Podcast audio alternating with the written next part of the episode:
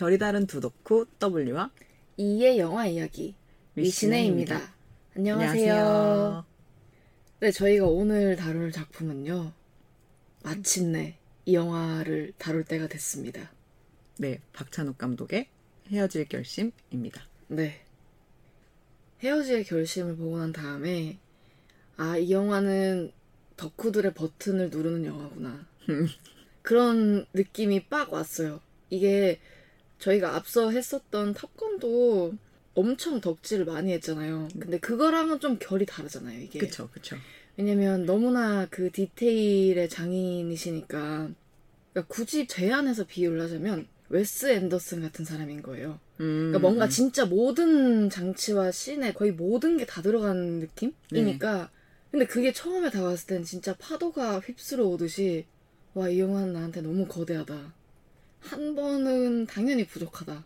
여러 번 봐야지 이 디테일을 다 파악할 수 있겠구나라는 생각이 들 정도로 뭔가 덕후 버튼을 제대로 누르는 영화였는데 근데 정작 박찬욱 감독님의 인터뷰를 봤을 때는 이 영화를 가장 대중적으로 생각하고 만드셨다는 이야기를 하시더라고요. 그쵸. 네, 그래서 어떻게 그러셨죠. 생각하셨어요? 그 말에 공감, 그러니까 무슨 말인지는 알겠는데, 네. 그 말이겠죠. 그러니까 이게 15세 연령가로 내려왔고, 음. 어떤 무자비한 폭력 씬이라든가 섹스 씬 같은 게 없었고, 굉장히 그러니까 소재 자체가 굉장히 노멀했을 예. 수도 있는 거잖아요. 진짜 투박하게 얘기하면 그냥 사랑 이야기, 그냥 멜로, 이렇게 얘기할 수 있는 거니까, 네. 그래서 그런 말씀을 하신 것 같은데 이 영화를 곱씹었을 때 변태 같은 디테일을 생각하면 그죠 대중적이라는 말은 약간 어폐가 있다. 약간 평생 음. 아 모르겠어요. 이런 말 하면 좀 그럴 텐데 이게 약간 그런 느낌 있잖아요. 너무 덕후 인생을 오래 살아서 음. 저는 머글의 감성을 잘 모르거든요. 이 정도면 다 아는 거 아니야?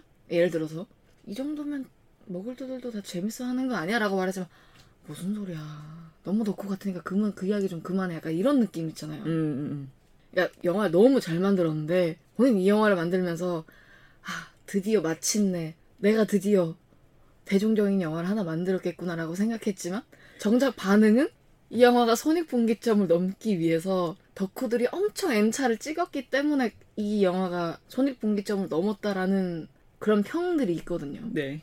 생각하신 것보다 스코어가 별로 안 나왔다고 생각하시는 거잖아요. 음, 음, 근데 그 이유가 뭐냐라고 물었을 때 그렇게 했을 때도 또 대중의 코드와 안 맞았던 게 아닐까. 그러니까 약간 그런 느낌 같아요. 대중은 많으면 2절이고, 그러니까 1절까지만 해도 1절이 그냥 아싸라게 재밌으면 끝나는데, 덕후는 거기서 더 들어가서 막 3절, 4절을 하고, 그러니까 본인이 되게 열심히 만들으셨다고 얘기를 한 인터뷰를 봤는데, 열심히 만들었다는 말은 진짜 신 하나하나의 의미를 다 넣고, 디테일을 다 넣었다는 얘기인데, 그리고 그 많은 것들을 덕후가 아닌 이상은 사실 그렇게 캐치를 잘 하려고 하지 않죠. 음, 그래서 저는 이 영화를 보면서 그 대사를 생각을 한 거예요. 설혜 씨의 대사를 당신의 사랑이 끝나는 순간 내 사랑이 시작됐다라는 대사가 있었잖아요. 덕후들은 근데 원래 그렇잖아요. 영화가 끝나는 순간이 시작인 거예요. 자 이제 시작이야. 덕후를 위한 여행. 뭐 이런 식으로. 그래서 이게 딱 영화를 한 번 보는 순간부터 이제 이 영화 때문에 이제 인생 조지겠구나라고 생각하면서 나왔던 거죠. 그래서 잘 만들었다는 생각을 했고 말씀하신 것처럼 진짜 거의 모든 씬에 다 의미가 들어가 있을 거라는 생각을 하면서 봤거든요. 그리고 씬 자체를 찍을 때도 되게 고심했고 이게 오래된 표현이지만 진짜 한 땀 한땀 음. 자수 놓듯이 이 씬들을 다 배치하고 찍고 나열했다라는 생각이 두 시간 반 내내 들었어요, 저는. 음, 저도 그랬던 것 같아요. 그래서 처음에 봤을 때는 물론 그때도 보면서 와 디테일 미쳤네라고 생각하면서 보긴 했지만 그래도 마지막 장면이 딱 끝나는 순간 와 이거는 분위기로 말 그대로 발라버린 영화다. 분위기로 완전 사람을 다 죽이네라고 생각했는데 영화를 보고 나오는 순간 그 디테일이 자꾸 잉크처럼 퍼지는 거죠 머릿속에서. 그래서 한 번 더 봤을 때 와, 저 씬에선 저런 게 있었구나. 이 씬에선 이런 게 있었구나. 이런 걸 계속 생각하게 되고, 그걸 다 하려면, 결국 영화를 한 번 봐선 안 되고, 그러니까 덕후들을 위한 영화일 수밖에 없다.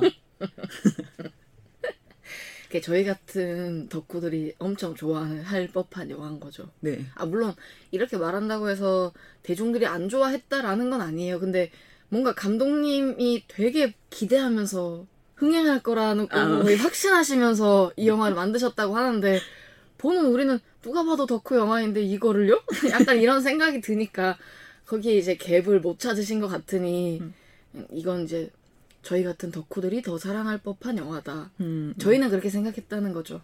그 저는 손익분기점을 넘겨서 얼마나 다행인지 몰라요. 그러니까 다음 저- 영화도 기대할 수 있게 됐잖아요. 이 정도의 디테일과. 그래서 제가 그때 막 카톡으로 보냈었잖아요. 녹음하는 지금은 손익분기를 넘겼는데 음. 제가 이한테 카톡을 보냈을 시점엔 손익분기가 안 넘은 시점이었어요. 이게 못 넘을 수도 있겠다라는 얘기가 막 돌던 때여서 근데 감독님이 그때 무대 인사를 돌면서 이제 너무 의기소침해 있다. 이걸 어떡하냐.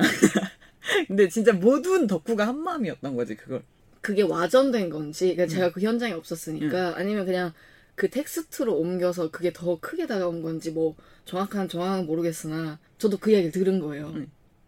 이 대감독님이 작품을 찍어놓고 의기소침하다고? 약간 이렇게 되니까, 모든 덕후들이 다 거기에 버튼이 눌려서, 그래, 그럼 손익분기점이 될 때까지 한번 가보자. 이렇게 된 것 같아. 모든 덕후들이 다 한번 가보자고 약간 이런 느낌 있잖아. 그래서 제가 2차는 독립영화관에서 봤거든요. 음. 근데 원래 그 영화관이 제가 다른 영화를 봤을 때 그렇게 꽉 찬 적이 한 번도 없었어요. 이번에는 자리가 거의 다 찼더라고요.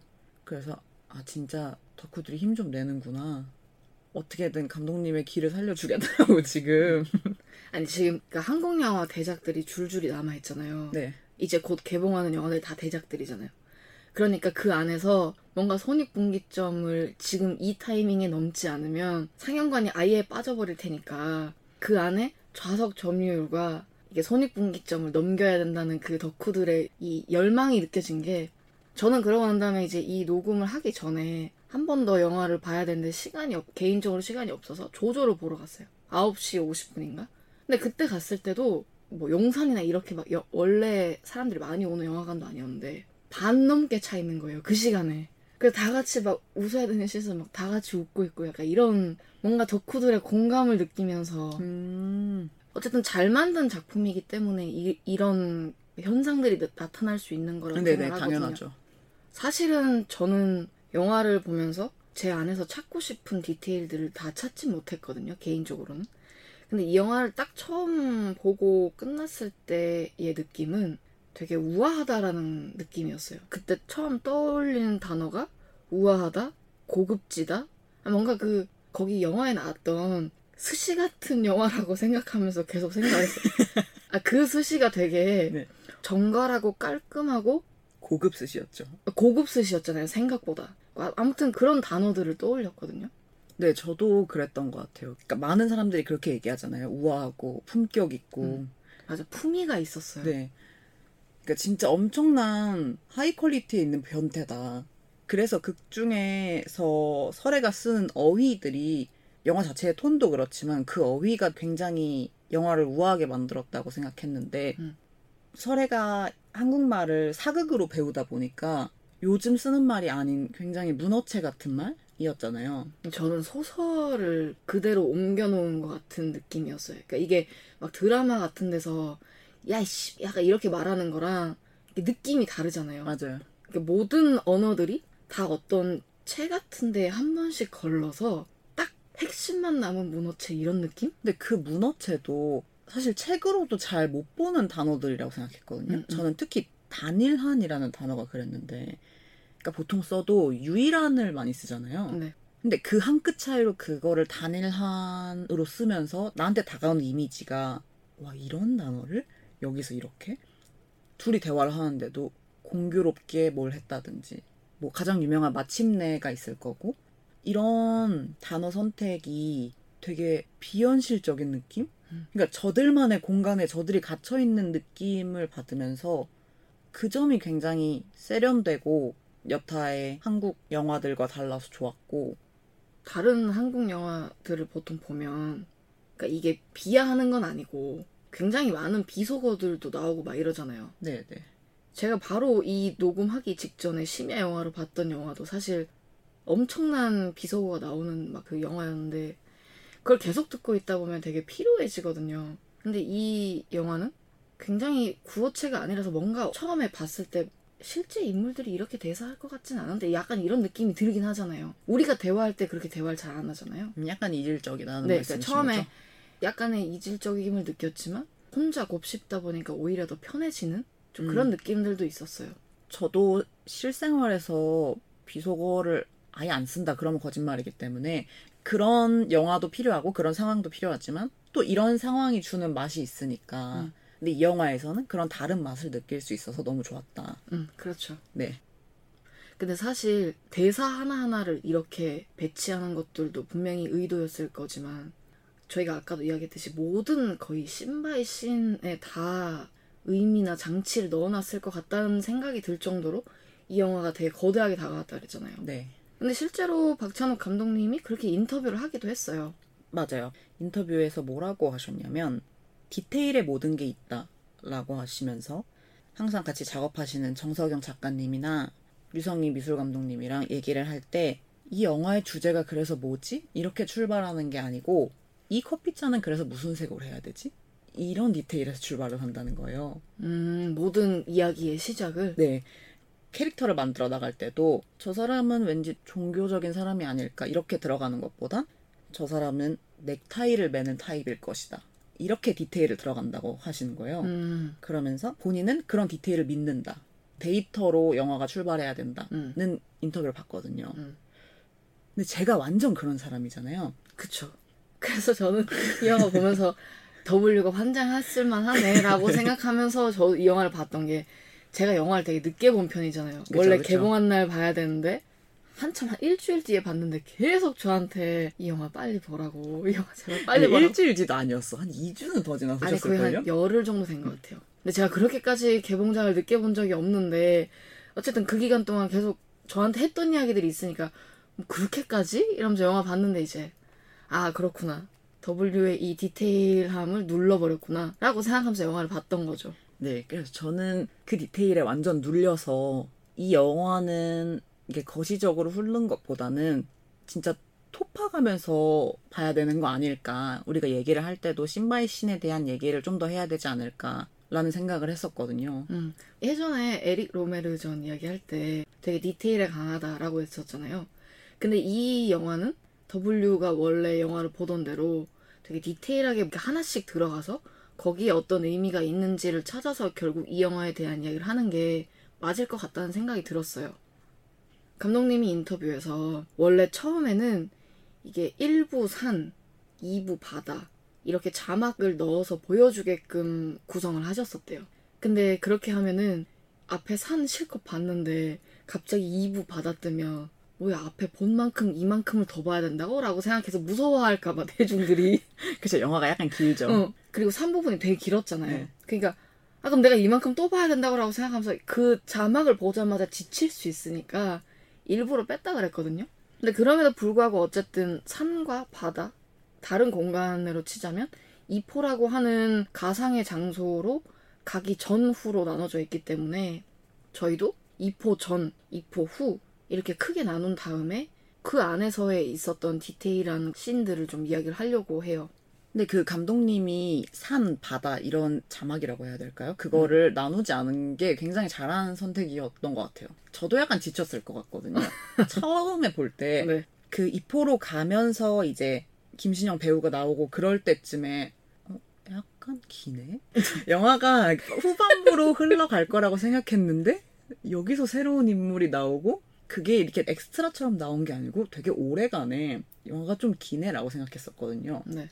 영화를 많이 보는 사람도 그런데 영화를 그렇게 많이 보지 않는 사람은 당연히 바다라는 글자에 확 아, 이게 약간 질린 느낌? 음, 음. 그런 느낌을 받았을 것 같은데 근데 그 이포라고 하는 공간을 두고 거기를 가기 전과 후로 나눴을 때 앞부분에서 제일 중요한 거는 당연히 설애와 해준 두 남녀가 사랑에 빠지는 내용. 근데 이제 거기에 전 남편 살인 사건을 수사하는 과정들이 엮여 있는 게 가장 큰 내용의 골자인 거잖아요. 네. 그래서 거기서부터 출발을 해야 될 것 같은데 근데 이 영화를 보고 난 다음에 사람들이 이게 격정 로맨스 뭐 이런 게 아니다 보니까 얘는 언제 사랑에 빠진 거야? 라는 질문을 저는 좀 많이 받았어요. 음, 한국 영화를 굉장히 많이 보는 선배로부터 이 질문을 받았던 거예요. 그래서 두- 언제 둘이 사랑을 시작한 것 같냐고? 이미 처음부터 하고 있었던 거 아니야? 라고 저는 생각했기 때문에 처음에 대답을 못했어요. 너무 당연한 걸 묻는 것 같아가지고. 근데 더블유는 어떻게 생각했어요? 근데 왜 그렇게 물었는지는 알 것 같아요. 왜냐면 음. 일부에는 수사를 하면서 음. 그래서 설애가 나쁜 애라는 거야, 좋은 애라는 거야? 처음에 그게 밝혀지기 전에는 그래서 설애가 남편을 죽인 거야, 아닌 거야? 설애는 판무파탈이야, 아니야? 이런 식으로 계속 혼란을 약간 장치적으로 주잖아요. 맞아요.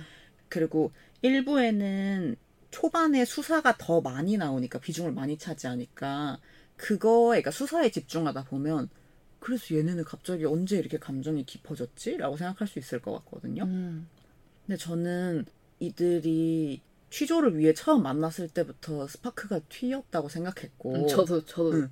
그리고 이제 일련의 사건들을 거치면서 이제 쟤네들은 돌이킬 수 없이 완전히 묶인 듯이 사랑을 하겠구나라고 생각했는데 네. 제가 생각했던 사랑의 시작은 방금 말한 대로 취조할 때 처음에 혜준이 설애한테 그 핸드폰 패턴을 풀고 싶다는 얘기를 하잖아요. 네. 그 대사 톤부터 간 것 같은데? 라고 생각했거든요. 네. 그 톤이 설애를 가만히 쳐다보다가 패턴을 알고 싶은데요? 약간 이렇게 굉장히 그윽하게 얘기한단 말이에요, 형사가. 음. 그래서, 아, 이미 약간 갔네. 라고 생각을 했고. 어디로 가? 아, 근데 저는 근데 진짜 혜주는 설애한테 첫눈에 반했다고 생각했어요. 진짜 첫눈에. 그때는 수환의 입을 빌려서 설애가 예쁘다는 얘기가 계속 나오고, 네. 그런 사람을 갑자기 보면, 그리고 그런 사람이 기도수의 아내라고 그러면, 뭔가 인간으로서 그냥 생기는 흥미 같은 게 있을 테니까, 맨 처음 패턴에는 그 정도라고 생각했는데, 네. 이제 혜준이 계속 취조를 하면서, 아, 설애랑 나는 동류구나. 라고 생각하는 것 같은 씬이 계속 나왔거든요. 네. 그러니까 뭐 예를 들어, 기도수의 시체를 말씀으로 설명해 드릴까요? 아니면 사진을 보여 드릴까요? 라고 했을 때, 처음에 설애가 말씀이라고 하니까, 아, 네. 하면서 혜준의 표정이 약간 이상해져요. 왜 저기서 저런 표정을? 이라고 생각했는데, 그 다음에 바로 설애가 말을 바꾸면서, 아, 사진. 이렇게 얘기하니까, 그때부터, 아, 얘는 나랑 동료구나. 왜냐면, 혜주는 항상 그런 거를 굉장히 뚫어지게 바라보는 캐릭터잖아요. 집에다가 미결된 사건의 사진을 다 붙여놓을 정도로 그 잔인한 사진들을. 그래서 그때 처음, 아, 얘는 동료구나 느꼈을 거고, 그런 취조를 계속하면서 설애가 자신은 산을 싫어한다 얘기를 하니까 혜준이 자기도 모르게 나도 그런데 라는 말을 뱉거든요. 네. 근데 그게 형사로서 거기서 갑자기 자신의 TMI를 둘이 지금 카페에서 수다 떠는 것도 아닌데 나도 그런데 라는 말을 뱉을 때 이미 아, 혜준은 마음이 너무 같구나 라고 생각했고 혜준이 설애를 잠복을 하면서 관찰을 한다는 명목으로 사실은 애정을 더 키워나갔던 그때를 보면 쟤는 슬픔을 계속 나오는 그 유명한 대사 파도처럼 슬픔이 덮치는 게 아니고 잉크처럼 퍼지는 사람이 있다. 근데 혜준 본인은 잉크처럼 퍼지는 사람이었는데 설에도 그런 거죠. 그래서 우는구나 마침내라는 대사 그 좋은 대사가 거기서 나오잖아요. 음. 그때부터는 이제 완전히 사랑이 아니면 설명이 안 된다고 생각했던 것 같아요. 음. 저도 둘이 처음 만났을 때부터 약간 호감이라고 생각을 했던 것 같아요. 그러니까 저는 그게 되게 신기하다고 생각했는데 보통은 왜 영화에서 둘이 초밥을 다 먹고 난 다음에 치우다 보면은 그 예를 들게요. 어머 이거 제가 할게요. 아 제가 하겠습니다. 이러면서 이렇게 왜 음. 닦다가 이게 손이 이렇게 탁 이렇게 뭐 이렇게 부딪히는 그런 장면들이 나오잖아. 네. 부딪히면 어머 어머 죄송합니다. 약간 이러면서 뭔가 스파크가 튀는 거를 되게 전형적으로 보여주는 그 드라마의 씬 같은 게 있잖아요. 네. 근데 이 씬은 그렇지 않았잖아요. 초밥을 먹고 그 초밥을 딱 정리하는 그 과정이 뭔가 마치 한 사람이 거기를 치우는 듯한 느낌으로 뭔가 되게 착착착착 진행이 됐잖아요. 맞아 일사불란하게 서로 말도 안 했는데 닦는 거를 이렇게 건네준다던가 하는 네, 게 아니면 이렇게 뭐 이렇게 얹으니까 이렇게 치우고 뭐 이렇게 다시 돌려놓고 음. 이게 그냥 한 사람이 하는 건지 두 사람이 하는 건지 그 잘못 보면 모를 정도로 뭔가 이렇게 일사불란하게 진행이 되잖아요. 근데 그렇게 손이 부딪히지 않고 어떻게 보면 동선이 전혀 안 부딪힐 만큼 똑같은 동선이 이루어지고 있었던 거잖아요. 저는 거기서 아까 W가 말했던 아 이 사람들은 되게 비슷한 사람이겠구나라는 거를 거기서 느낌을 받았던 거예요. 음. 그래서 오히려 죄송해요. 뭐 이러면서 손이 부딪히지 않아도 진짜 전혀 박찬욱 영화 아닐 것 같은 아 그러니까 그- 아 그렇긴 한데 보통은 그러니까 그래서 아 이런 식으로도 표현을 할 수 있겠구나. 그러니까 왜 굳이 그걸 먹고 치우는 장면을 계속 보여줬겠냐고요. 먹고 그냥 올려놓고 그 다음 씬을 보여주면 되잖아요. 둘이 되게 비슷한 사람이라고 할 수도 있는 거고 그렇게 마음이 잘 맞아서 뭔가 움직일 정도로 뭔가 서로에게 호감을 가지고 있다라는 되게 자연스러웠잖아요. 이게 부부의 vibe가 이미 그때 저 느껴진 거예요.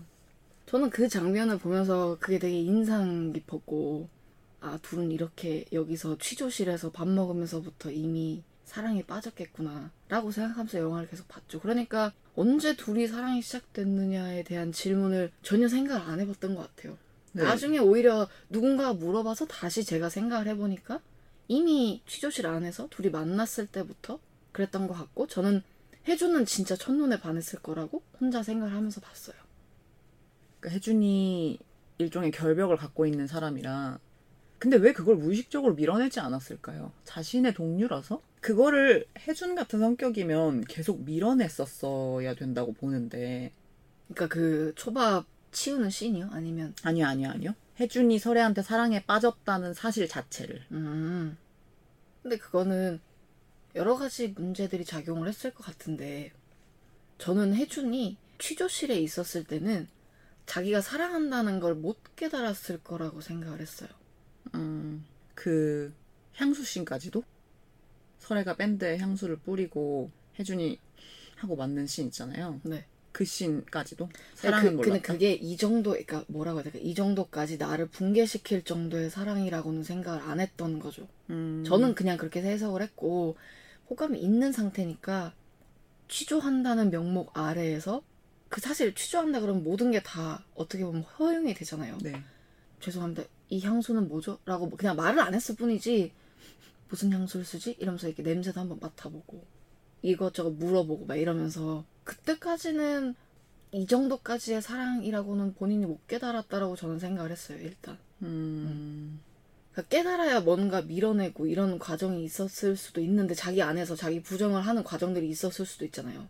어 근데 그렇게 깨닫기 전에도 이미 그러니까 호감이란 것 자체도 몰랐다? 그러니까 마음이 그쪽으로 쏠린다는 걸 아예 몰랐다? 아니요, 그건 아닌데 그 정도를 알아도 그거 그러니까 원래 혜준의 성격이라면 그거를 밀어냈어야 되는 게 맞는 거 아닌가요?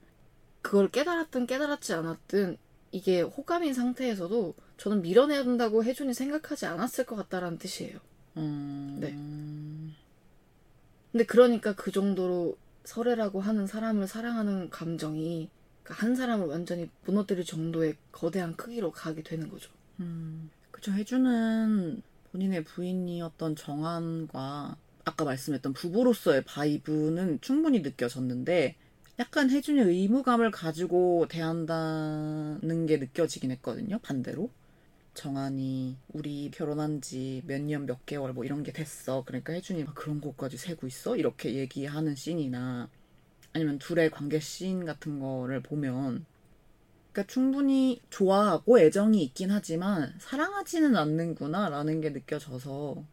근데 저는 혜준이랑 비슷한 사람이라서 그런지 굳이 따지자면 혜준이랑 비슷한 사람이라서 그런지 어, 그래도 그걸 약간 밀어냈어야 되는 거 아닌가 싶었는데. 음, 근데 그렇죠. 완전히 사랑에 빠지면 이성이 제어가 안 되니까 그랬을 수도 있겠네요. 그래서 저는 설애라고 하는 캐릭터가 그 혜준의 모든 예외를 만든 사람이라고 생각을 했어요. 음 처음엔 호감을 느껴서 자기도 모르게 막 말해버리는 씬들도 있었잖아요. 나도 그런데 뭐 이런 음. 것도. 그 저는 그게 본인이 의도해서 그렇게 말을 한 게 아니고 음, 그쵸 그러니까 굉장히 호, 호감을 가지고 보고 있는 상태에서 뭔가 내 속마음을 갑자기 네. 훅 꺼내서 어, 내가 이런 말을 약간 이런 느낌이었거든요.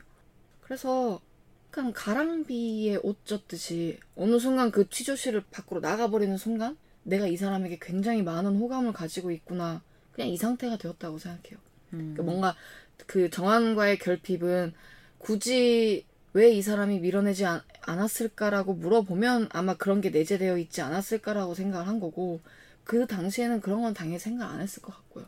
음, 맞아요. 그래서 저는 혜준과 설애가 얘는 진짜 더 이상 엮이지 못할 정도로 엮이겠구나. 그리고 이포 후에, 그러니까 2부가 나오기 전에도 얘네는 계속 평생 헤어진들 서로를 못 잊겠구나 생각한 게 혜준의 불면에 관한 거였는데 혜준은 초반부터 잠을 못 잤죠. 그래서 맨 처음에 수환이랑 통화로 대화를 할 때 혜준이 도로에서 차를 몰다가 깜빡 졸잖아요. 네. 그때 수환이 뭐라고 하니까 아, 잠복해서 잠부족이 아니라 잠이 안 와서 잠복하는 거야 라고 얘기를 하거든요. 근데 이도 그렇지만 저도 불면이 있기 때문에 그 불면 상태에서의 머릿속이 얼마나 제정신이 아닌지 알잖아요, 저희는. 네. 그런 혜준이 그러니까 그렇게 무슨 짓을 해도 막 밤새 잠복을 해도 잠을 못 자는 혜준을 설애가 재웠단 말이죠.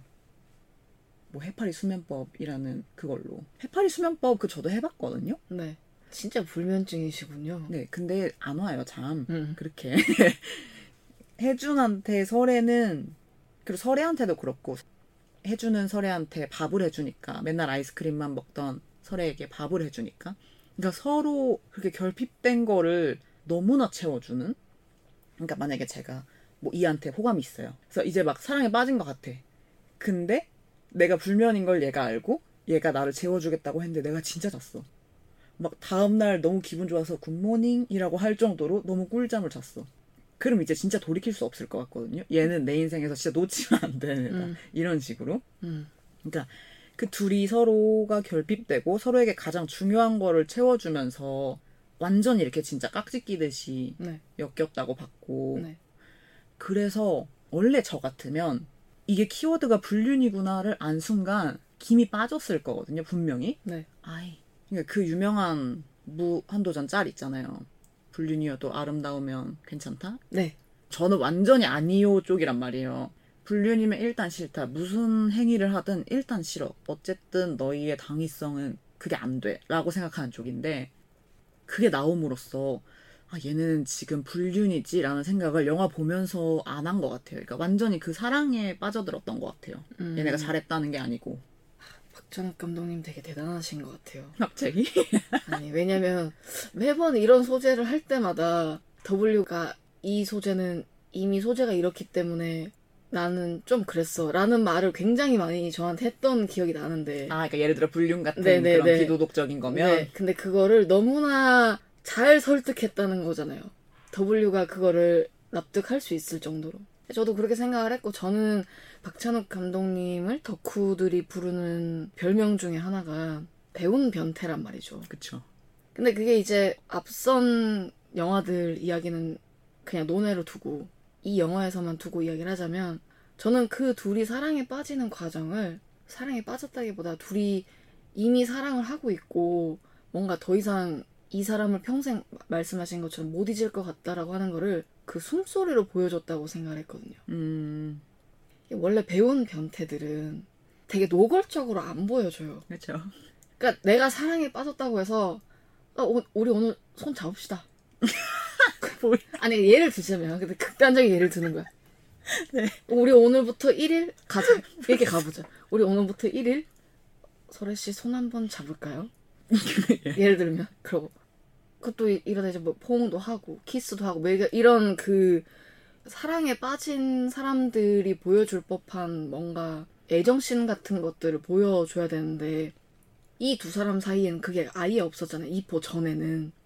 근데 그게 두 사람이 각자 결혼을 한 상태이기 때문에 되게 뭔가 조심스럽게 다가가야 된다라고 생각했을 수도 있겠죠. 근데 저는 감독님이 그걸 그렇게까지 표현했다고 생각 안 하고 단지 그거를 숨소리, 숨소리로 보여줬다고 생각하는 거예요. 음, 그래서 아까 말씀하셨던 그 해파리 수면법을 저는 몰랐고 그냥 둘이 이렇게 그숨 맞추는 쉬는 거? 숨 쉬는 호흡을 맞추면서 아 이 두 사람은 온전히 하나가 됐구나라는 거를 보여준 게 이게 그 어떤 애정심보다도 저한테는 되게 크게 다가왔고 음. 그러니까 W는 그 장면을 보면서 결핍을 온- 완전하게 채워주는구나라고 생각했고 저는 그렇게 둘이 숨을 쉬면서 온전히 하나가 되는구나라고 생각을 한 거죠. 음, 음. 그래서 이렇게 숨소리로 보여줄 수 있나. 근데 그 숨소리는 진짜 잘 들어야지 들리거든요. 그래서 막 아, 사운드 좋은 건 어딨어 돌아버리겠나라고 생각하면서 그 씬을 보고 있었거든요. 그래서 그분의 디테일을 또 한 번 느낄 수 있었던 장면이었죠. 맞아요. 네. 근데 그렇게 이제 이포 전에는 똑같이 호흡을 맞춰가면서 쉬고 잠자는 모습이 나왔다면 나중에 이제 둘이 다시 만났을 때 혜준이 잠을 거의 못 자가지고 피골이 상접한 상태인 거를 확인을 했고 그 와중에 이제 둘이 수갑을 나란히 채운 상태로 이제 경찰차를 타고 가는 장면이 나오잖아요. 근데 그때도 잠을 못 잔다는 혜준의 이야기를 들으면서 설애가 은연중에 그 호흡을 맞춰줘요. 음, 음. 그러고 나니까 경찰서에 도착했을 때 혜준이 자다가 깨는 장면이 나오잖아요. 맞아요. 저도 그래서 그 장면 보고 굉장히 놀랐어요. 지금 어쨌든 피의자로 의심되는 사람을 호송해서 수갑을 차고 가고 있는데 얼마나 얘한테 안정을 느끼고 얘를 믿으면 자나 저기서 대단한 사랑이다라고 생각을 했거든요. 네. 근데 그걸 이제 오직 하나 숨소리로 보여줬고 그걸 장치로 그렇게 넣었다는 게 아, 역시 배운 변태의 이 레벨은 다르다. 라고 하면서 본 거죠. 저는. 맞아요. 그 진짜 클래스가 다른 배운 변태라는 게 이들의 사랑 이야기에서도 너무 느껴지지만 또 다른 씬에서도 굉장히 많이 느꼈는데 그 중에 하나가 저는 깜빡이였거든요. 아, 저 진짜 그거 보면서 미친 거 아니야라고 생각했거든요. 진짜로. 그러니까 처음에 설애가 경찰서로 가고 혜준이 그걸 따라갈 때 각자 다른 차를 몰면서 경찰서를 가니까 차에서 통화하는 씬을 계속 교차로 보여주다가 설애가 먼저 깜빡이를 넣고 회전을 하죠. 네. 근데 그러고 나서 혜준이 동일한 곳으로 지금 가고 있으니까 같은 깜빡이를 켜고 같은 곳으로 회전을 하잖아요. 네. 근데 그게 뒤에 그 입호 후의 얘기 때 혜준과 설애가 약간의 말다툼 같은 거를 하고 둘 다 차를 타고 가고 있으면서 이제 언성이 높아질 때 설애가 깜빡이를 먼저 켜고 우회전을 하는데 그 뒤에 혜준은 깜빡이를 켜고 좌회전을 한단 말이죠. 네. 그래서 그걸 보면서 미쳤나 진짜. 아니 근데 왜냐면 가는 방향은 똑같았잖아요. 그러니까 혜준이 설애를 따라가고 있는 장면이니까 네. 그냥 아무 생각 없이 보면 둘이 똑같이 깜빡이 넣고 가겠거니라고 생각할 수 있는데 저는 거기서 이미 둘의 마음이 조금 뭐라고 해야 될까 굳이 치자면 온도가 좀 다를 수도 있겠구나라고 생각을 하면서 본 게 그 깜빡이가 둘이 같은 곳을 가고 있는데 다르게 켜고 가니까 어떻게 저럴 수 있지? 그때 진짜 미쳤다고 생각했어요. 진짜 미친 사람인가라고 생각하면서 봤어 나도. 그리고 그때 얘기하는 대사도 우리가 이 후- 후에 이거는 굉장히 중요해서 다시 언급하겠지만 네 사랑은 끝났을 때 내 사랑은 시작됐다 이런 대사가 그때 네, 나오잖아요. 네. 네. 근데 그때 그렇게 깜빡이를 반대로 키, 그러니까 깜빡이를 서로 다르게 키고 반대로 가니까 아 연출을 어떻게 이렇게 할 수 있나. 음, 얼마나 변태면 저렇게 하나. 사실 그러지 않고서야 한 영화에 깜빡이를 켜고 회전하는 신이 굳이 네 번 나올 필요는 없는 거잖아요. 그렇죠. 그래서 진짜 말 그대로 이제 욕을 하면 안 되지만 와 진짜 이건 진짜 미쳤네라고 생각하면서 볼 수밖에 없었던 거죠. 음, 음 맞아요. 네. 그래서 혜준과 설애가 서로 사랑에 빠져서 이대로 참 잘 됐으면 좋았을 텐데 문제는 이제 설애는 혜준을 만났던 당시가 전 남편 살인 사건의 중요한 참고인이자 뭔가 용의자 후보 중에 한 명으로 만나게 된 거였잖아요. 그렇죠. 근데 이제 전반부에서 혜준이 자기 나름대로 뭔가 이 사건을 제대로 해결하기 위해 돌아다녔지만 결국 이 사건을 자살로 종결시켜 버리고 난 다음에야 설애가 범인이라는 걸 알게 되잖아요. 음. 그러면서부터 둘의 사랑이 무너지기 시작하는 게 이포라는 그 공간으로 이동하기 전의 마지막 부분인 거잖아요. 네. 그래서 저는 그 씬이 당연히 영화 전체에서 봤을 때도 되게 중요하다고 생각을 했는데 이제 연출로 표현하는 방법이 이것도 미쳤네라고 생각하면서 보게 됐던 게 유명한 대사가 나오잖아요. 저는요 완전히 붕괴됐어요라고 하고 그렇게 붕괴된 상태의 혜준이 그냥 나가버리잖아요. 근데 그러고 난 다음에 남아있는 설애의 모습을 보여주는데 극중 내내 그 해준 때문에 뭔가 다 각 잡힌 각도로 다 촬영이 돼 있거든요.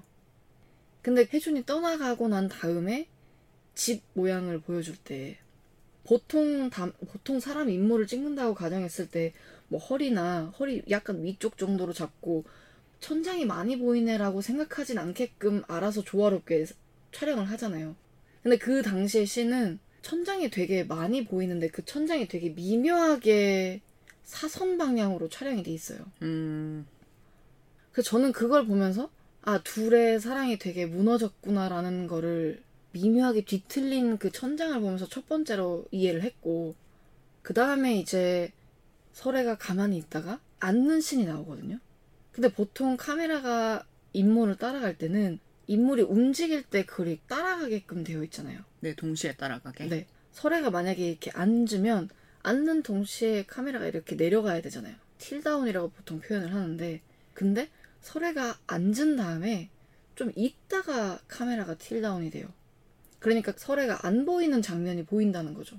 찰나의 순간이지만.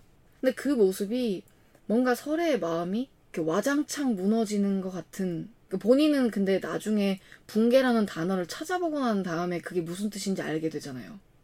근데 그 전에서도 저는요 뭐 완전히 붕괴됐어요 이러고 이렇게 떠나버리고 나니까 이미 자기 마음은 무너진 상태인 거잖아요.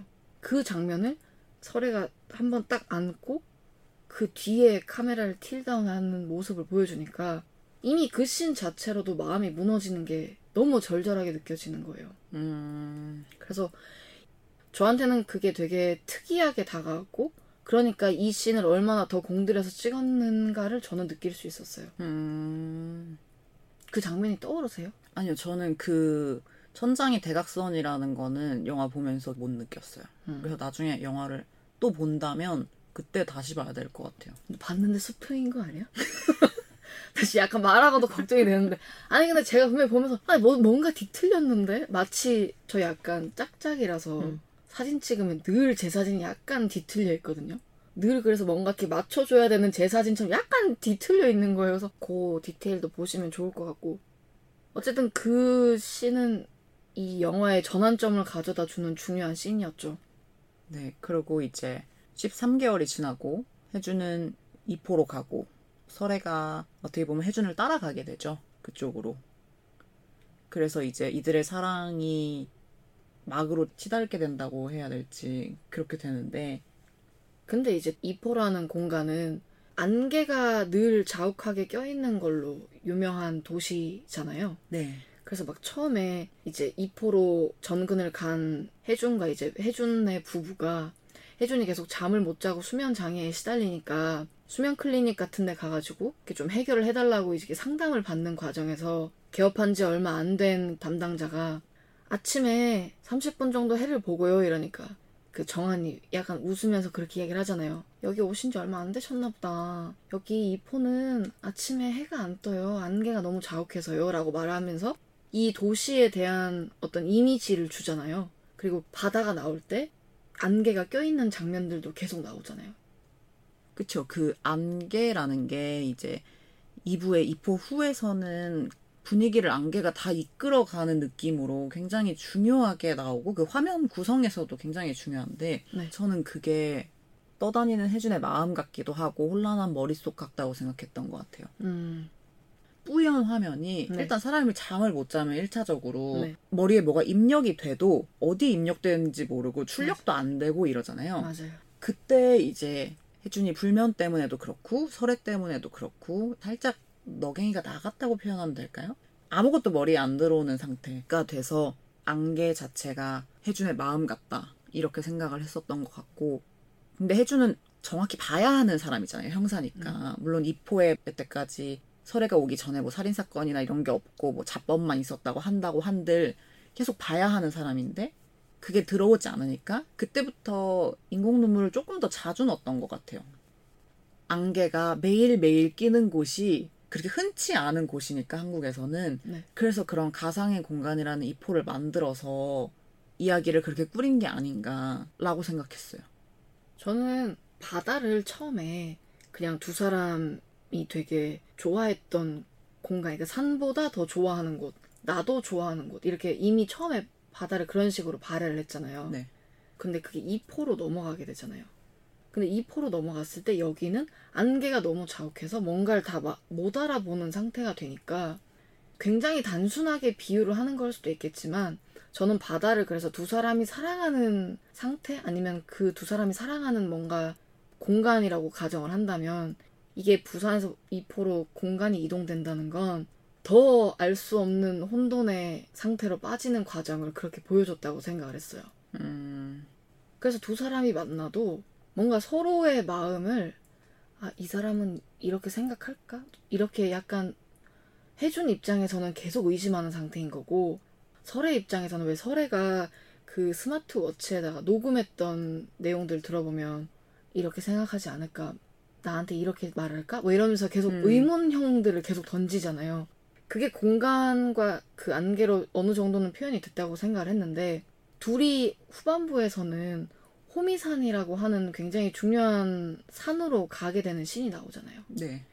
그래서 저는 바다에 안개가 자욱하고 둘의 상태를 완벽하게 알 수가 없으니까 안개가 끼지 않는 산으로 가서 둘의 명확한 마음을 다시 한 번 더 확인하는 거라고 생각하면서 이 영화를 봤어요. 아, 그래요? 전혀 생각 못했어요.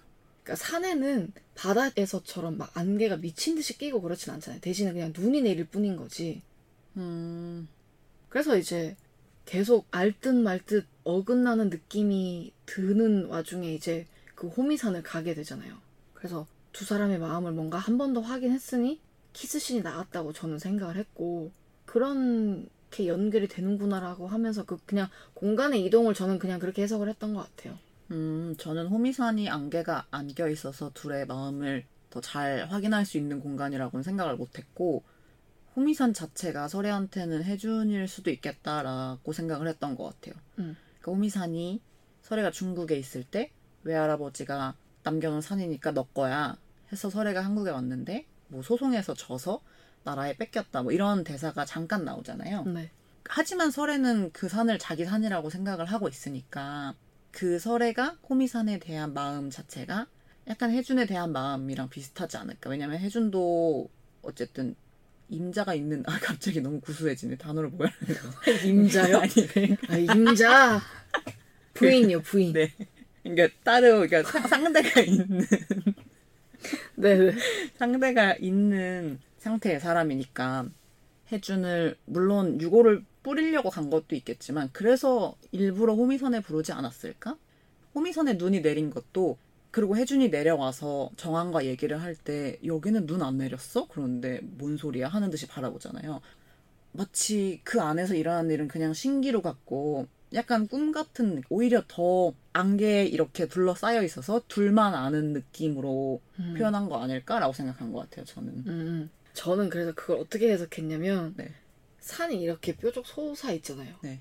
그러면 그 산 정상은 안개가 안 꼈고 거기 약간 밑으로만 다 안개가 껴있는 이미지겠거니라고 생각하면서 이걸 본 거예요. 음. 그러니까 둘이 있는 장소는 안개가 끼진 않았는데 그 아래는 안개가 너무 자욱해서 둘이 위에서 뭘 하든 모르는 상태야. 네. 아, 아 근데 이 아, 제가 지금 이야기를 하는데 그 되게 유명한 시조가 있거든요.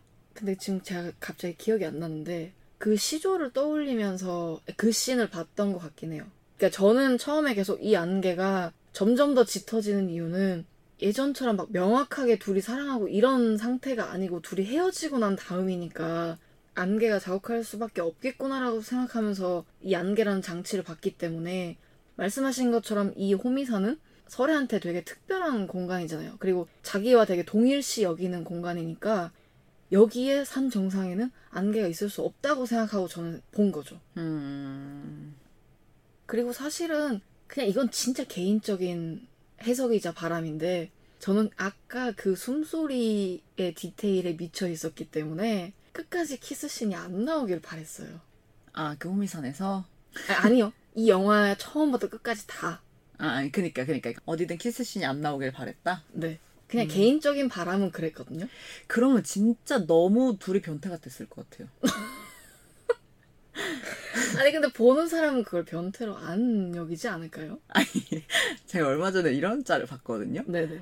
뭐라고 할 수 있었더라? 순애는 가장 강력한 이상 성욕이단가? 뭐 덕후들이 자기들이 웃자고 하는 짤이었는데. 그러니까 순애는 가장 강력한 이상 성욕이다는 말을 봤어요. 근데 그게 딱 이건 것 같은데? 너무 둘이 아니, 아가페로 그러니까 갔으면 너무 둘이 사랑하는 게 절절하게 사랑하는 게 느껴지는데 응.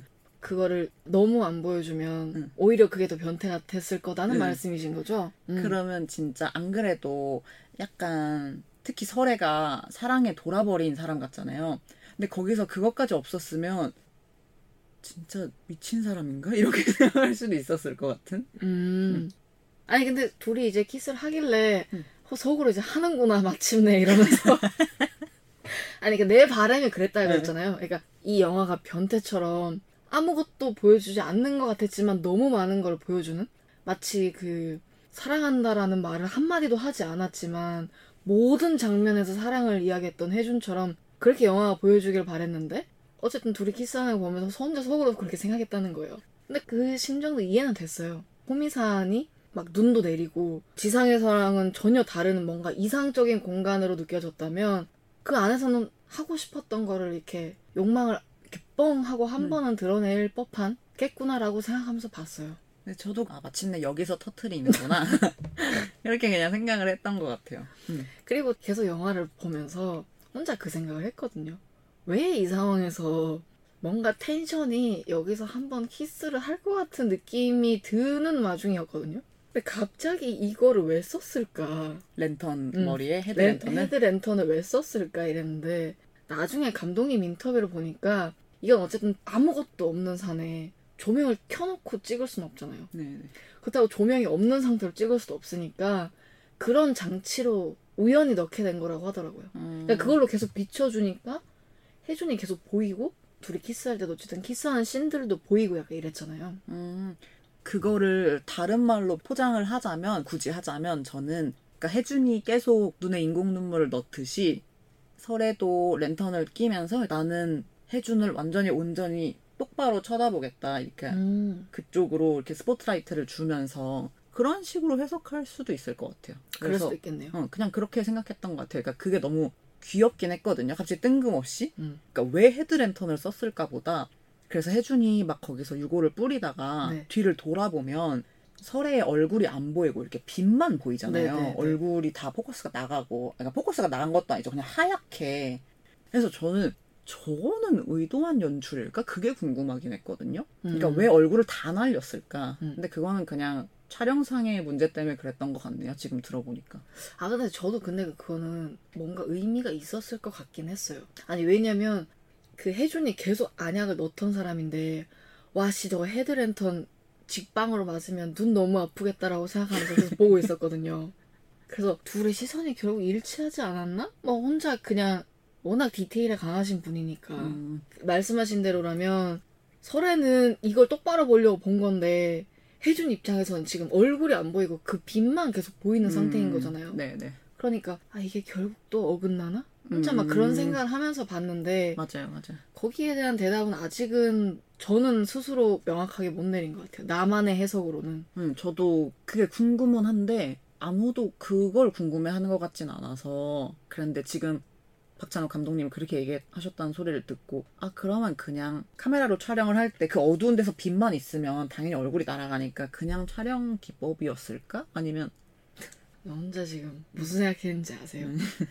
탕휘가 너무 아름다우니까 눈이 비- 멀어버린 거? 그저 빛. 뭐 아, 이런- 뭔 소리? 왜 우리 덕후들 맨날 쓰는 짤 있잖아요. 이렇게 막 얼굴 안 보이고 막 네. 빛 같은 거 해놓고 그저 빛 약간 이런 느낌으로 그렇게 촬영했나? 혼자 막 드립치면서 그런 생각을 했던 것 같아요. 근데 사실 저는 지금 그냥 웃자고 막 이렇게 이야기를 했지만 호미산이라는 공간이 어쨌든 되게 중요했었고 네. 둘의 시선이 약간 어긋나나 했지만 뭔가 그렇게 키스를 하고 이러면서 서로의 마음을 확인을 했기 때문에 네. 잘될 줄 알았거든요. 음, 마침내는 잘 될 줄 알았어요. 아 그게 영화에서 보여지진 않더라도 네. 근데 그때 호미산에서 설혜 씨가 되게 중요한 의미심장한 말을 하죠. 바다에 버린 줄 알았던 휴대폰을 건네주면서 설혜 씨가 그렇게 이야기하거든요. 혜준한테 이 휴대폰으로 다시 재수사 하세요. 라는 식으로 말을 하고 붕괴 이전으로 돌아가요가 그땐가? 네, 붕괴 음. 이전으로 돌아가요라는 말을 하면서 자신이 미결 사건이 되었으면 좋겠다라는 식 뉘앙스를 거기서 보여주거든요. 그리고 이제 이야기는 클라이맥스로 가서 설애가 영원히 미결로 남겠다. 나는 죽겠다를 결심을 하고 바다로 가죠. 네. 그걸 뒤늦게 알아챈 혜준이 이제 설애를 따라가고 그리고 설애는 거기서 이제 혼자서 그 구덩이를 판 다음에 그 안에 들어가잖아요. 네. 근데 왜 설에는 미결 사건으로 남겠다고 다짐을 하게 된 걸까요? 왜냐면 첫 번째, 그러니까 전 남편 사건 때는 본인이 범인이었잖아요. 다시 만났을 때에 일어난 이번 남편 살인 사건은 어쨌든 자기가 직접적인 살인자가 아니, 그러니까 피의자가 아니었잖아요. 근데도 불구하고 안 될 것 같다라고 생각을 했기 때문인 걸까요? 그러니까 이렇게까지 아프게 미결 사건이 되고 싶어 한 이유를 왜지라고 생각하면서 저는 계속 봤던 게 물론 이 아이러니함이 더 슬프긴 한데 이포로 오기 전 부분을 생각해 보면 혜준이 계속 잠을 못 자니까 커튼 사이에 있었던 그 사진들을 보면서 일부러 사건 사건을 해결할 수 있을 법한 힌트를 줘서 결국 그 사건 중에 일부를 해결하잖아요. 그래서 사건을 해결하자마자 사진을 다 떼버리고 얘네들이 자꾸 집에 붙어 있으니까 잠을 못 자는 거다. 남편 사진도 떼고 내 사진도 떼자. 약간 이런 식으로 말을 하잖아요. 근데 저는 그때 결국에는 설의 사진을 떼지 않은 게 복선이라고 생각을 했어요. 음, 이렇게 될 거라는 미결 사건이 될 거라는 복선이라고 생각을 했는데 근데 이미 앞에서 설에는 계속 이 사건들을 빨리 해결해서 얘가 잠을 잘 수 있게끔 도와주고 싶다라는 걸 앞에서 보여줬잖아요. 근데 뒤에 미결 사건이 되고 싶었던 이유는 영원히 자기가 기억에 남기를 바랐기 때문인 걸까요? 어, 비슷한 것 같아요. 저는 설애가 죽겠구나 했던 거를 네. 그극 중에 박정민 배우가 했던 홍산호 역을 그러니까 홍산호 대신 누명을 쓴 이지구가 홍산호를 설명할 때 걔는 뭐 감옥엔 죽어도 안 갈걸요? 뭐 차라리 그 경찰을 찌르고 죽으면 죽었지? 이렇게 하면서 자살 암시를 하잖아요. 홍산호에 대한. 음. 그리고 홍산호가 죽을 때도 그 죽은 다음에 컷이 탕웨이의 얼굴이었던 걸로 기억하거든요. 그러니까 컷 전환이 되면서 탕웨이로 바로 바뀐 걸로 기억을 하거든요. 음. 그래서 그렇게 보여주는 거라면 죽겠구나라고 그때 예감을 했던 것 같고 음. 근데 왜 죽었을까라고 물어보면 이가 말했던 거랑 거의 비슷한 것 같아요. 그 설애가 중간에 사극을 따라하면서 독한 것이라는 대사를 뱉잖아요. 네. 설애가 그런 독함의 전형 같았어요. 설애는 진짜 엄청나게 독한 사람이라고 생각했고 그러니까 자기가 학대를 당하고 그런 건 당연히 고통스럽지만 그거를 신고를 하거나 하지 않고 그러니까 경찰을 못 믿는다는 이유로 결국 그걸 밀어 죽이니까 사람을. 그 정도의 심장을 가진 굉장히 독한 사람이라고 생각했기 때문에 내가 혜준에게서 잊혀지지 않는 방법은 결국 이거밖에 없겠구나라는 거를 그 마지막에 깨달은 것 같았어요. 철썩이 때문에 임호신이 죽은 이후에 음. 제가 지금 그 씬이 완전히 기억은 잘 안 나는데 그 씬의 어딘가에서 그거를 깨달았다고 생각했고 음. 그리고 둘이 그 깜빡이 씬에서 그러니까 통화를 할 때 그리고 그 전부터 조금씩 어긋난다는 거를 느꼈으니까 그러니까 해준은 아직도 서래를 사랑하지만 내가 얘 곁에서 평생 사랑을 할 수 있을까? 이거는 약간 의문인 것 같거든요. 그러니까 설애가 그런 선택을 했든 안 했든 네. 그러면 그럴 바에야 제가 나를 평생 생각한다는 게 더 나한테는 옳은 일 아닐까? 이렇게 생각을 하고 그런 선택을 했던 것 같아요. 그러니까 너무 사랑하기 때문에 그 사랑이 안 이루어진다면 차라리 그냥 미결 사건처럼 근데 저는 그 사랑이 우리가 계속 얘기했던 순애적인 사랑이라기보다는 네. 막 얘기를 하자면 약간 돌아버린 사이코의 독점욕 같은 느낌으로 음. 그러니까 내가 너를 가질 수 없으면 이렇게 할 거야 이런 식의 느낌으로 그래서 그 독한 것이라는 걸로 해석을 하신 거군요. 네, 그 서래라는 캐릭터 네. 자체를 어, 그럴 수도 있겠는데요. 음. 그 저는 지금 계속 W랑 대화를 하다 보니까 이미 호미산에서부터 둘은 안 될 거라는 걸 계속 암시를 했던 것 같아요. 그러니까 음, 그 네. 키스 씬이 너무 강렬해서 그랬던 거지. 아까 말했던 서로 봐야 되는데 제대로 못 봤다는 것도 제가 그냥 왜 그랬을까요? 이러고 그냥 넘어갔는데 거기서부터 다 암시를 했던 것 같네요. 지금 생각해보니까. 그리고 만약에 호미선에서 내려온 다음에 정한이 떠나잖아요 집을 네. 그래서 만약에 혜준이 혼자가 됐고 설애도 당연히 혼자가 됐으니까 둘이 이루어질 수 있는 환경이 됐다고 쳐도 저는 영화 넘어서 생각했을 때 그 둘이 평생 갔을까 생각하면 저는 잘 모르겠거든요. 음. 그러니까 오히려 잠깐 불같은 사랑을 제대로 하다가 헤어지느니 어, 그럴 바에야. 미결 사건 때문에 잠을 계속 못 자고 그 앞에 했던 것들이 다 이미 전제가 돼 있으니까 음. 그럼 내가 차라리 너의 미결 사건이 돼서 영원히 머리에 계속 남게 하겠다 약간 이런 생각을 하게 됐다는 거죠. 네, 그래서 더 독한 것이라고 생각했고요. 혜준이 미결 사결 때문에 잠을 못 자는 걸 알고 있는 사람이 음. 그리고 제가 얼마나 잠을 못 자는지 아는 사람이 그런 선택을 했- 했다는 것 자체가 물론 그 자체가 가장 큰 뭐라고 해야 될까요? 벌이긴 하죠. 왜냐하면 자기의 존재가 없어지는 거니까. 네. 근데 그것보다 이제 머리에 남는 걸 선택했다는 거가 미친 듯이 독하다. 음. 라고 생각을 했던 것 같아요. 전 독하다라고 해석하진 않았고 음. 그 정도로 사랑을 했구나. 음, 진짜 그 정도로 사랑을 했구나. 뭐 사랑해서 너를 떠날 게 이런 느낌이지만 근데 그게 되게 그렇네요. W 말대로 독한 뭔가를 남기고 떠나는 거네요. 차라리 내가 너에게서 잊혀질 게 이게 아니라 그래요. 그럼 끝까지 가보자. 영원히 내가 기억에 남게끔 해주겠다라고 하고 그냥 가버린 거네요. 음. 전 그래서 혜준이 밤마다 설애를 생각할 것 같거든요. 남은 혜준은. 밤마다요? 평생 생각할 것 같은데요. 그러니까, 그러니까 평생 당연히 평생 생각하지만 그러니까 아, 그게 뭐 죽음이라는 자기- 게 어, 음. 잊혀지기 마련이잖아요. 네. 시간이 지나면. 네. 근데 어쨌든 눈을 감고 그러니까 자려고 누웠을 때마다 항상 설애가 떠오를 것 같아요. 음. 그래서 아까 처음에 2호라는 공간으로 넘어왔을 때 우리가 안개 이야기를 했었잖아요. 근데 그때 W가 그런 이야기를 했었잖아요. 이게 혜준의 마음 같다고. 음.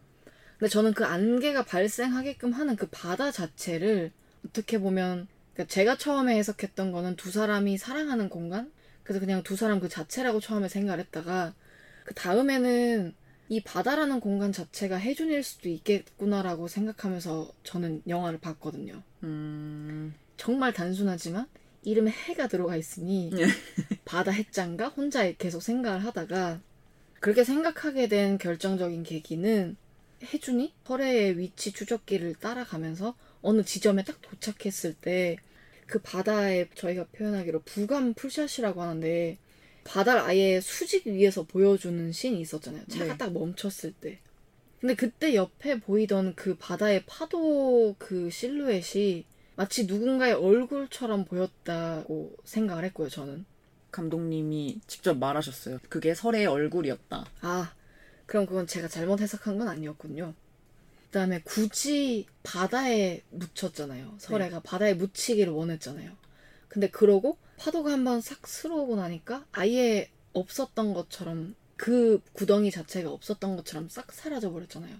그래서 그 너무나 넓은 그 바다에서 계속 설애를 찾겠구나라고 생각을 하게 되니까 그 공간 자체가 영원히 설애를 잃어버린 그냥 해준 그 자체의 모습을 보여주는 것 같다라고 저는 생각을 했어요. 음, 근데 계속 저는 영화를 보면서 무슨 생각을 했냐면 설애는 안 죽었을 수도 있겠구나라고 아예 이 결말을 열린 결말이라고 생각하면서 봤어요. 음, 영화가 다 끝나고 난 다음에 사람들이 물어보는 두 번째 가장 많은 질문이 그거더라고요. 그래서 결국 설애는 죽었을까? 저는 그게 열린 결말이라고 생각했기 때문에 음. 사실 이게 설애가 죽었는지 안 죽었는지는 중요하지 않다고 생각했어요. 그러니까 이미 저희의 해석으로는 바다 자체를 해준으로 봐버렸기 때문에 더 이상 그냥 못 찾게 되는 상황으로 그냥 미결을 표현했다고 생각을 했고 그래서 죽었는지 안 죽었는지는 중요하지 않고 설애는 영원히 나타나지 않겠구나라고 해석을 한 거죠. 음, 저는 죽었다고 생각했고 네. 죽었다고 생각한 가장 큰 이유는 그 자살 암시 그것도 있지만 네. 설애가 구덩이를 팠을 때 그 구덩이 바로 옆에 모래성 같은 게 크게 쌓이잖아요. 네. 그 구덩이의 흙만큼. 근데 그게 파도가 쳐가면서 그 모래성 자체가 되게 붕괴하는 것 같은 모습을 보여준다고 생각했거든요. 카메라가. 네. 그래서 그게 붕괴했으니까 설애는 죽었겠구나라고 생각했어요. 음, 그럴 수도 있죠. 그러니까 처음에는 저도 당연히 죽었을 거라고 생각하면서 봤거든요. 다시 볼 때는 아닐 수도 있겠구나. 근데 중요한 건 죽었든 안 죽었든 설에는 영원히 안 나타나겠구나. 그럼 그럼 제 독한 거 있을 수도 있겠네. 근데 그러면 설애가 안 죽었을 거다라고 생각하는 쪽도 있다는 거잖아요. 네네. 근데 실제로 감독님도 그렇게 인터뷰를 하긴 했어요. 죽었다라고 생각하고 영화의 결말을 만들진 않았다고 하시더라고요. 아, 저는 다른 걸 봤나 봐요. 저는 죽었다고 생각은 했으나 네. 그걸 일부러 열리 그러니까 관객들을 위해 열린 결말로 열어뒀다라는 인터뷰를 봤거든요. 오히려 음. 뭐가 맞는지는 모르겠으나 거기서 아 맞아요. 그러면 열린 결말로 그냥 놔뒀다. 약간 이게 음. 맞는 것 같고 저는 안 죽어도 사실 상관없다고 생각했어요. 근데 저는 거기서 안 죽으면 너무 그- 이상해지지 않나? 구덩이를 파고 거기 들어갔다가 파도가 치니까 나온 거잖아요. 그렇게 되면 음. 너무 근데 그건 아니 그리고 혜준이 오늘 그 시간 동안 그럼 어디로 빨리 숨은 거예요? 아 근데 그게 음. 설의 캐릭터와는 맞지 않다고 생각은 해요. 어쨌든 죽은 장면 자체를 노골적으로 안 보여준 데는 일부러 열린 결말로 놔뒀겠구나라고 생각한 거죠. 음, 음. 그래서 구덩이가 물로 가득 찼을 때 약간 기포 같은 것도 뽀록뽀록 올라오고 그리고 마지막에 이렇게 소용돌이 같은 게 지잖아요. 그래서 저는 완전히 그 안에 설애가 갇혔겠구나. 그러니까 설애는 그 안에서 생을 마감했겠구나라고 생각했던 것 같아요. 저는 그래서 아까 계속 저 바다가 해준일 것이라고 생각하고 봤던 그 두 번째 제가 볼 때의 느낌은 설애를 마음 한 구석에 묻어두고 영원히 저렇게 울부짖겠구나 라고 생각하면서 봤어요. 음, 설애를 계속 그렇게 찾아다니겠구나? 네. 아니 그러니까 마음 한쪽에 저렇게 계속 묻어둔 채로 살아가겠구나라고 생각한 거죠. 음, 네, 저도 그거는 그렇게 생각했어요. 음. 감독님이 결국 뭔가 설애의 운명을 그냥 열린 결말로 놔둬버렸다고 했잖아요. 근데 그런 것처럼 뭔가 이 영화에는 되게 디테일한 장치들이 들어가 있고 그걸 연출이나 뭐 사운드 이런 것들로 보여줌에도 불구하고 전체적으로 봤을 때는 하나의 거대한 미결처럼 다 애매모호하게 보여줬다고 생각을 하거든요. 음, 음, 맞아요. 근데 그래서 사실은 처음에 1부는 산이고 2부는 바다라고 했다가 그 자막을 그냥 빼버렸다고 했을 때 저는 그게 더 좋다라고 생각을 했어요. 뭔가 이렇게 딱 명확하게 구분 짓고 여기까지 산, 여기까지 바다 이야기 이게 아니라 마치 물 흐르듯이 이렇게 산에서 바다로 넘어가는 느낌. 음, 그다음에 안개가 꼈다는 것도 다 뭔가 알아보기가 힘들고 다 모호한 느낌. 이런 것들이 다 저는 영화 전체에 전반적으로 깔려 있었다고 생각을 했거든요. 음, 네. 그리고 이제 그것 중에 하나가 영화 전체를 관통하는 색깔인 청록색이라고 생각을 했던 게 이게 파란색이랑 초록색이 합쳐진 색깔이잖아요. 파란색으로 보통 표현되는 바다랑 산으로 보통 표현되는 초록색이 합쳐져서 그러니까 바다의 색이랑 산의 색이 합쳐진 게 이 영화의 전체적인 색이라고 저는 해석했던 것 같아요. 맞아요. 저도 청록색을 대표색으로 감독이 설정한 게 이가 말했던 것처럼 굉장히 모호한 색이어서 그렇겠거니라고 생각을 했고 이 청록색이 영화를 처음에 봤을 때는 드레스에서 끝나는 건 줄 알았거든요. 이포 후에 계속 청록색에 대한 얘기가 나오니까. 근데 1부에서도 엄청 많이 나왔더라고요. 설의 집 자체도 그렇고 네. 설애가 쓰는 잿더리라든지 설애가 유골함에 숨겨놓은 펜타닐 네알이라든지 아니면 설애가 마지막에 모래를 판 양동이라든지 그런 게 다 청록색이어서 왜 청록색일까 생각했는데 그건 이해 말대로 그 색이 모호하니까 누가 보면 파란색일 수도 있고 누가 보면 초록색일 수도 있고 근데 설애 자체가 그런 인물이라고도 생각을 했었던 것 같아요. 음. 설애는 어떻게 보면 굉장히 악한 사람일 수도 있고 그냥 살인 용의자일 수도 있는데 누가 보면 그냥 절절한 사랑을 하고 있고 사랑을 받고 싶은 그러니까 설애가 그런 얘기를 하잖아요 중간에. 혜준이 막 이포에 왜 왔냐고 따지면서 전에 내가 관할했던 지역에서 살인이 일어났었고 근데 후에 또 일어났다. 그럼 난 되게 그걸 공교롭다고 생각했을 것 같다. 했을 때 설애가 그거를 자기는 불쌍한 여자네라고 생각했다고 받아치잖아요 네. 그러니까 누가 어떻게 설애를 보느냐에 따라서 설애는 굉장히 그렇게 모호한 사람이고 혜준이 설애를 볼 때도 저 사람은 살인 용의자이기도 하지만 그거를 덮어줄 만큼 내가 사랑하는 사람이기도 하니까 그런 면모들을 다 청록색으로 표현했다고 생각을 했어요. 음. 그래서 이제 이분의 배운 변태력을 또 한 번 느낀 거죠. 이렇게 디테일하게 해놓고 정작 이 캐릭터를 어떻게 해석할 것이냐의 문제는 이렇게 다양하게 해석을 할 수 있다는 거죠. 그러니까 내가 이 사람을 어떤 감정을 담고 어떻게 보느냐에 따라 누군가는 파란색으로 볼 것이고 누군가는 초록색으로 보는 것처럼 그래서 아예 극을 찍을 때도 서래한테 어떤 때는 파란색 옷을 입히고 어떤 때는 청록색 옷을 입히고 아예 옷까지 바꿔 입혔다고 하잖아요. 음. 어, 그랬다고 하거든요. 네네. 아마 그 이렇게 핸드폰을 바다에 던지는 씬을 찍을 때는 실제로 파란색 옷을 입힌 것 같았어요. 음. 그러니까 그래서 관광객들이 이거 파란색인데 하는 극 씬에서 파란색을 입힌 것 같았거든요. 네. 그러니까 그렇게까지 디테일하게 다 그냥 청록색으로 입혀도 될 것 같은데 그렇게까지 다 나눠놓고 이가 말했듯이 전체적으로 봤을 때는 뭔가 자욱한 안개 저 너머에 있는 듯하게 기는 기고 아니면 아니다 이걸 알 수 없게끔 네. 만들었다는 게 진짜 대단한 점인 것 같아요. 그러고 난 다음에 나중에 생각해보니까 그런 거예요. 그냥 단순히 혜준이 그 설애를 좋아하는 마음 때문에 남겨놓은 것 같았던 그 사진이 다 복선이 돼서 영원한 미결 사건으로 심지어 그게 중앙에 있었거든요. 음, 네. 그벽 전체로 봤을 때 설의 사진이 되게 중앙 쪽에 붙어 있었단 말이죠. 결국 마침내 그렇게 되는구나. 혼자 그 생각하면서 이런 정도의 디테일은 진짜 못 따라가겠다라고 생각하면서 영화를 봤던 것 같아요. 이 정도로 이야기를 했는데도 사실 제 안에서는 아직도 미결인 거예요. 그냥 감독님 앉혀놓고 한 10시간 동안 제가 이거를 이렇게 봤는데 이건 어떻게 생각하시나요? 아니 이미 수많은 인터뷰에서 그 디테일에 대한 부분을 답을 줬는데도 아직 궁금한 게 너무 많은 거예요. 그래서 영화를 더 봐야 될 것 같고 누군가를 데리고 막 계속 이야기를 하고 싶고 이러니까 덕후의 버튼이 계속 눌린 상태로 계속 그린라이트인 거예요. 계속 맞아. 그래서 덕후의 버튼이 눌릴 수밖에 없는 것 같아요. 그러니까 덕후들은 그게 끝나면 이 얘기를 할 사람이 필요하니까 그 그걸 떠들고 싶어하고. 그치. 근데 떠들 거리와 생각할 거리가 너무 많은 영화인 거죠 이게. 네. 음. 그래서 일단 저는 영화관에서 내리기 전에 몇 번은 더 보러 갈 거거든요. 근데 이 영화를 아직 안 보신 분들은 당연히 이걸 못 들으시려나? 아, 이건 이렇게까지 듣고는 사실 못 가지. 근데 모르겠어요. 그냥 안 들리는 이거를 듣지 않고 계실 어떤 관객분들에게 아직 이 영화가 영화에서 내려가지 않았으니까 꼭 영화관에서 보셨으면 좋겠다라는 마음을 담아서 소리 없는 아우성을 한번 지르고 갈게요. 저도 그렇긴 하거든요. 그러니까 저도 주변에 친구들한테 헤어질 결심 재밌으니까 봐라고 추천을 하긴 하는데 네.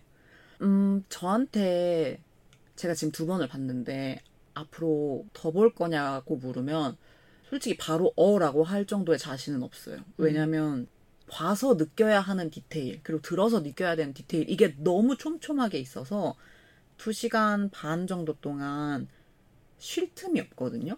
그래서 정말 모든 감각을 full 개방하고 봐야 되는 영화이기 때문에 어, 이 영화가 너무 좋은 것과는 별개로 지금 올해의 인생 영화가 거의 될 것 같은데 그것과는 별개로 조금 필요했어요. 그러니까 내가 영화관에 가는 시, 좋은 영화관 사운드와 화면이 좋은 영화관에 가는 시간 거기서 두 시간 반 동안 완전히 다 열어놓고 집중하는 시간 그리고 다시 집에서 오는 시간 그거 다 합치면 진이 빠져서 제 개인적인 작업이 안 됐었거든요. 그래서 하루를 온전히 투자해야 되는 영화인 거잖아요. 네. 최소 뭔가 거기에 대한 감정의 요운을 곱씹는 그런 시간도 필요하고 네. 근데 그게 2차를 찍었을 때 더 확 와닿더라고요. 1차까지는 그렇게까지 심하진 않았는데. 그래서 1차까지만 봤을 때는, 야, 헤어질 결심 좀 봐줘. 진짜 재밌어. 봐줘. 진짜 하나도 안 무섭고 진짜 재밌다니까 했는데, 2차부터는 약간 말을 아끼게 됐어요.